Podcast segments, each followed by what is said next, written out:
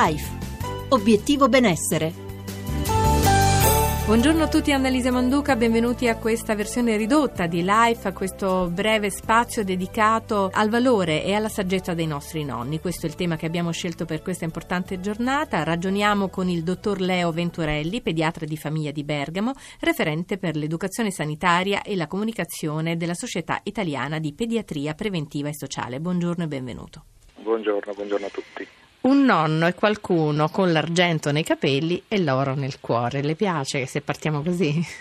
Sì, è una bella definizione anche perché eh, risulta subito un'immagine positiva del nonno e, in effetti noi pensiamo che lo sia, non solo per l'età che ha e per quindi quello che porta come esperienza culturale, l'esperienza di vissuto familiare, ma soprattutto anche perché dà un aiuto notevole alla famiglia che ha generato, quindi ai suoi figli, ma soprattutto ai nipoti. Ai nipoti, ai nipoti arriviamo al cuore del ragionamento. Nella crescita dei bambini piccoli, che tipo di figura è il nonno? Ce la vuole rispiegare? Perché magari noi diamo tutto per scontato. Sì, ma nei bambini risaliamo delle indagini eseguite da qualche anno fa, una decina di anni fa, si era visto che la situazione dei nonni viene vissuta come una situazione di grande amicizia, di vicinanza eh, rispetto appunto alla presenza di questi nonni.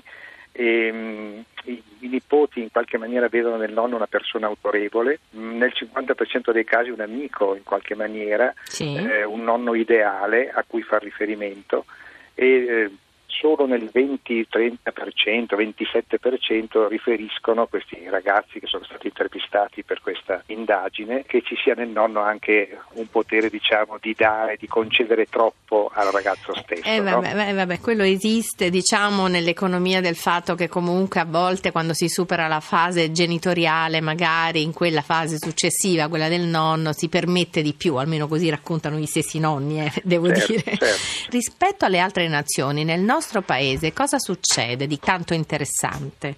Allora, succede che siamo da un lato il fanalino di coda per quanto riguarda l'Europa e anche gli ultimi stati annessi all'Europa nella produzione di servizi per l'infanzia parliamo di asili nido, parliamo di strutture appunto comunitarie e collettive per i bambini, soprattutto i bambini piccoli. Però il nonno diventa una risorsa nel momento in cui rispetto alla Danimarca, rispetto a dei paesi dove tutto è più evoluto, nordici, come lei ha spiegato, succede che il nonno diventa una risorsa fondamentale perché? Perché mancano anche gli asili nido, perché da noi, tranne qualche regione del centro-nord, la maggioranza, soprattutto al sud, è priva di queste strutture, si arriva a un 3% che cioè lei sta basso. dicendo che diventa una sorta di investimento nel settore della famiglia praticamente. Sì, sì. sì, ma guardi, nonno è bello e nonno meno male che c'è, in qualche maniera diciamo viva i nonni, proprio perché in una situazione in cui sono anche carenti queste strutture il nonno diventa una risorsa fondamentale. Ma mm. questa tendenza comunque non è solo una tendenza italiana, devo dirle che anche negli Stati Uniti, dove uno dice normalmente il nonno abita distante, il nonno è assente nella crescita, eh, nel rapporto diciamo con i figli e addirittura nella crescita dei nipoti, stanno rivalutando e stanno dire, per mettere in atto anche azioni collettive che diano più evidenza al fatto che i nonni possono aiutare e siano una risorsa sì, importante. Secondo me sarebbe veramente uno strumento sociale indispensabile, anche ecco, per restituire loro diciamo, sì. decoro, dignità, sì. ruolo, anche perché i nonni hanno anche, molto spesso anche un buon livello di istruzione che possono trasferire ai loro nipoti, insomma quando stanno bene chiaramente, quando se ne possono occupare in modo attivo. Certo, Guardi, si parla addirittura di nonnità come di eh un sì, elemento sì. nuovo no?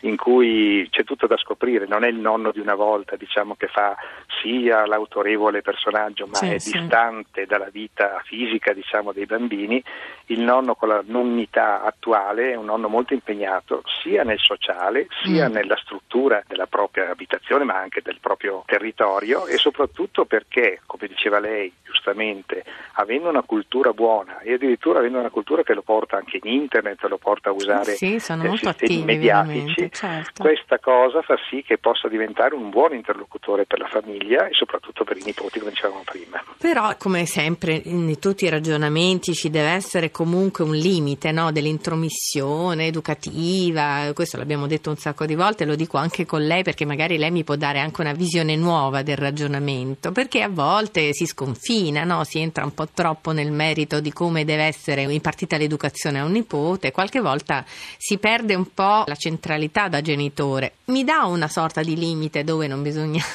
bisogna sì, andare? Guarda, ci sono dei limiti che sono uno anche temporali, no? la quantità di ore che un nonno, una nonna possono mettere a disposizione della famiglia mm. e quindi dei nipoti. Diciamo che l'ideale, se vogliamo fare una specie di cliché del nonno ideale, è dare una disponibilità che viaggia sul 50% del limite orario. Cosa vuol dire? Che nel rispetto alla giornata un nonno si può impegnare per mezza giornata, la mm. totalità della giornata diventa un impegno che è molto serio, molto apprezzato, ma può diventare un impegno gravoso per il nonno uh, stesso. Enorme poi tra l'altro esatto. perché insomma poi per loro è una responsabilità grande ma anche un piacere, non so come dire, certo, che non riescono certo. a contenere poi, sono, tendono a fare troppo, come dire. Sì, e su questo fatto di fare appunto troppo, eh, tutto si gioca sul rapporto che deve esistere ovviamente e deve essere buono tra i nonni e i propri figli. Mm, Soprattutto mm. parliamo di nonne con le loro figlie, no? perché questo uh, vero, ci sono sempre le liti topico, furiose. Diciamo, sì, perché possono appunto generare liti, ma se c'è un'organizzazione alla base in cui si dimostrano e si delimitano bene i paletti di responsabilità, questo significa partire bene per avere poi un vantaggio reciproco. Cioè, come dire, bisognerebbe chiacchierare, parlare, ragionare su cosa è bene fare e cosa è bene non fare tra certo. adulti per cercare poi di ottenere il risultato migliore, mi pare di capire.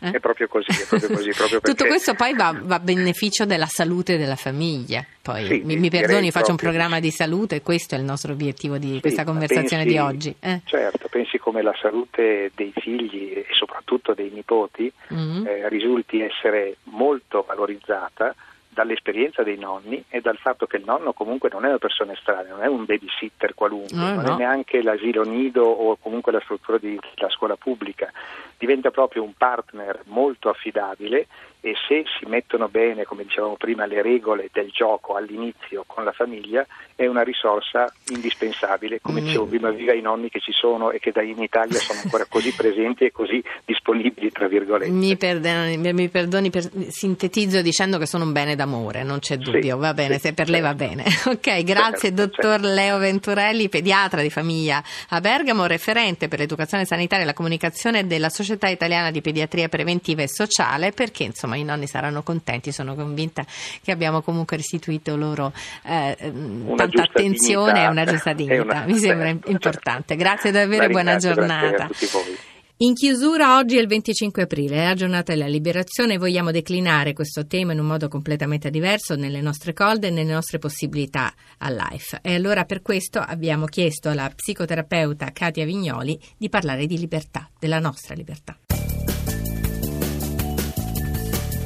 libertà, mai come oggi forse un argomento così importante, ma alla luce anche di tutto quello che sta avvenendo mi piace oggi pensare alla libertà come una libertà dalle immagini fisse che ci sono dentro di noi, libertà dei pregiudizi, libertà dall'idea che abbiamo di noi stessi, di quello che dobbiamo fare per essere fieri orgogliosi di noi, libertà anche da tutto quello che è coatto, dalle abitudini quando diventano una schiavitù, libertà come ritrovare una spontaneità, una spontaneità che diventi anche una spontaneità di senso, cioè che riapra un po' il gioco e che permetta di guardare noi stessi e gli altri con uno sguardo libero, appunto, che vuol dire uno sguardo ampio, uno sguardo capace di eh, osservare senza giudicare, soprattutto di restituire alle cose la libertà di essere anche quello che sono senza che subito il giudizio vada a mutilarne il senso. Ecco, forse oggi mi sento di dire questo perché credo che abbiamo bisogno tutti di ritrovare questa sorta di respiro un po' più largo e di sentirci liberi nel mondo. Chiude questa puntata di Life ricordando che il nostro podcast è sempre life.rai.it. Questo programma è scritto con Adamarra in collaborazione con Antonella Romano per la regia di Luca Bernardini e il tecnico di oggi che ringrazio è Luciano Pecoraro. Eh, la nostra mail è sempre quella life.rai.it. Eh, noi comunque adesso diamo la linea alle preziose informazioni del GR1 ricordandovi che Life, la salute è vita. Questo è il nostro motto. Grazie per averci ascoltato da Annalisa Manduca. Savior.